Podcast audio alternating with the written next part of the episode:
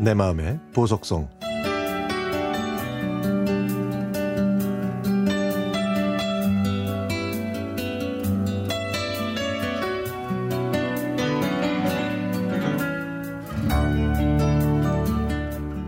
그날은 오빠가 초등학교를 졸업하는 날이지만 날이었지만 오빠는 졸업식에 가지 않겠다고 때를 썼습니다.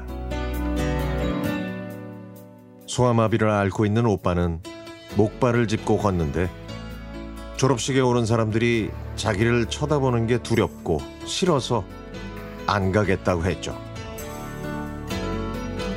하지만 엄마에게 오빠의 졸업식은 남다른 의미였습니다.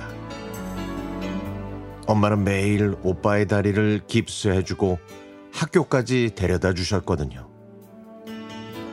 비가 오나 눈이 오나 하루도 빠짐없이 오빠의 등굣길을 함께 하셨으니 엄마는 오빠가 졸업하는 모습을 보고 싶어 하셨던 거죠.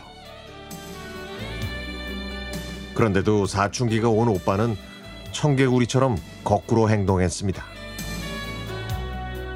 엄마가 아들의 초등학교 졸업식에 참석하고 싶어 한다는 거, 아들의 졸업장을 보고 싶어 하신다는 거, 졸업식에 당당히 서 있는 아들의 모습을 보고 싶어 하신다는 걸 다 알면서도 오빠는 요지부동이었습니다.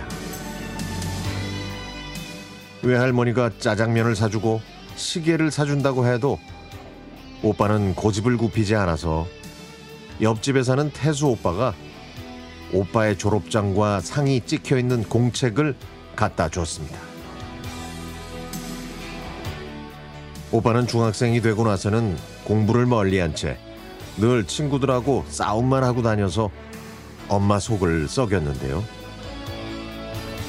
당시 아버지는 돈을 벌기 위해 중동에 가 계시는 바람에 오빠는 엄마를 더 만만히 보고 말을 안 들었습니다. 그런데 어느 날이었습니다. 밤 8시가 됐는데도 오빠가 집에 오지 않았죠. 이제는 가출까지 했나 싶어서 온 가족이 오빠를 찾아 돌아다녔습니다. 떡볶이집과 핫도그를 파는 포장마차도 돌아보고 만화 가게도 가봤지만 오빠는 보이질 않았습니다. 두 시간 동안 오빠를 찾으러 돌아다니다가 학교에 갔더니 오빠가 운동장 계단에 앉아서 친구들이 축구하는 모습을 물끄러미 바라보고 있었죠.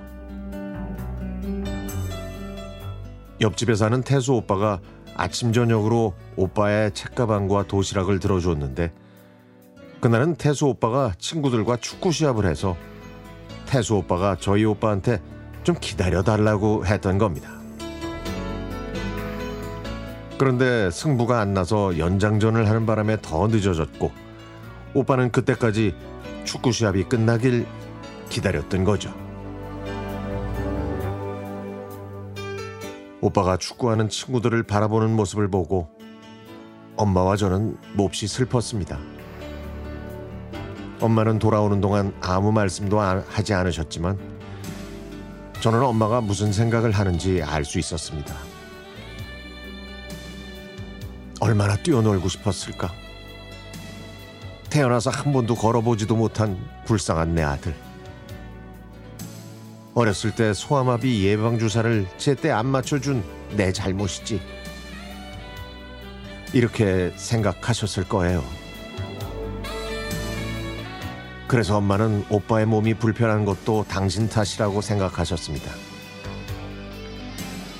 그런 오빠였지만 시간이 지나서 철이 든 오빠는 고등학교에서 금은 세공 기술을 배워 지금까지 잘 살고 있습니다.